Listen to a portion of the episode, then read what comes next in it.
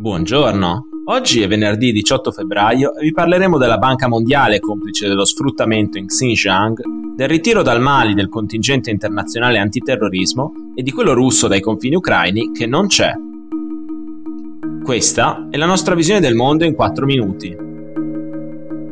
Un rapporto dello statunitense Atlantic Council, appena pubblicato, ha accusato la Banca Mondiale di finanziare la repressione nella regione cinese dello Xinjiang Secondo i dati contenuti nel dossier, l'International Finance Corporation, branca della Banca Mondiale, avrebbe finanziato nel corso degli anni diverse imprese responsabili dei programmi di lavoro forzato ai danni degli uiguri e di altre minoranze musulmane della regione.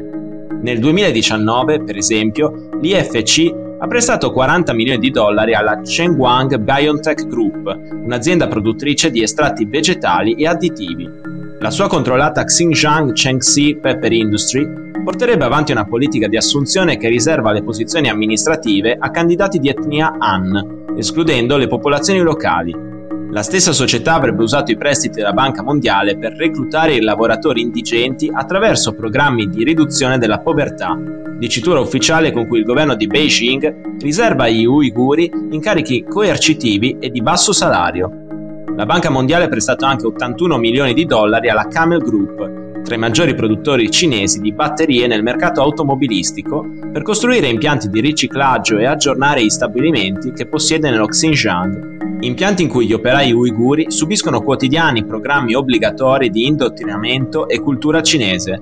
Secondo l'Atlantic Council, la Banca Mondiale avrebbe investito oltre 486 milioni di dollari tra prestiti diretti e investimenti azionari in quattro imprese responsabili dello sfruttamento degli abitanti dello Xinjiang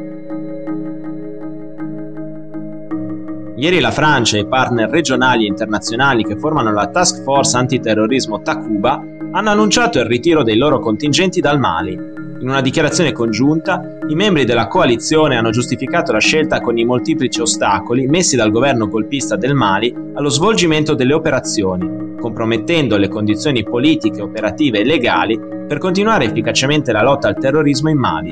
I 2.400 militari francesi e le diverse centinaia inviati da altri 11 paesi europei verranno ora dislocati nei paesi del Golfo di Guinea, allarmati dall'aggressività dei locali gruppi jihadisti. La decisione di giovedì mette fine a un impegno francese in Mali che risale all'agosto del 2014, quando 5.100 soldati francesi sono stati inviati nel paese nel quadro dell'operazione antiterrorismo Barkhane, sostenuta anche da Burkina Faso, Chad, Mali, Mauritania e Niger.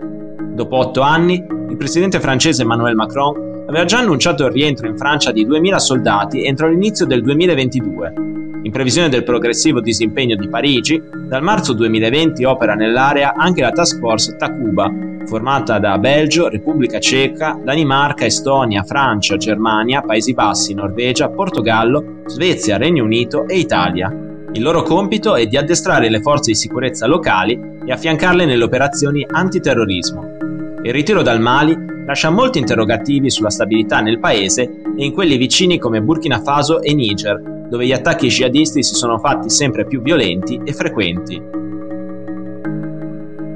Con il passare delle ore è sempre più forte lo scetticismo sul reale ritiro di parte delle truppe russe dai confini dell'Ucraina. Quando martedì mattina il Ministero della Difesa di Mosca ha annunciato che parte dei militari sarebbero tornati nelle loro basi, l'intelligence e i governi dei paesi NATO hanno accolto la notizia con un misto di cauto ottimismo e scetticismo. Con il passare dei giorni sembra prevalere lo scetticismo e a nulla è servito un video diffuso mercoledì dal ministro della difesa russo che mostra le operazioni di carico dei carro armati sui treni per inviarli di nuovo nei depositi.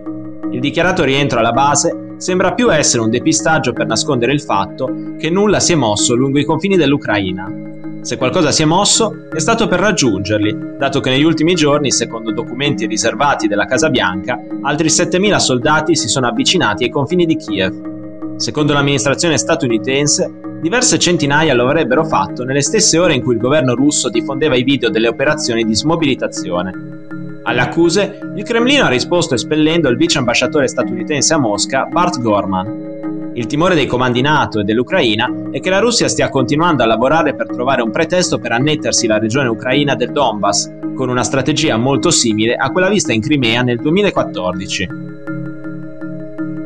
Per oggi è tutto, dalla redazione di The Vision a lunedì.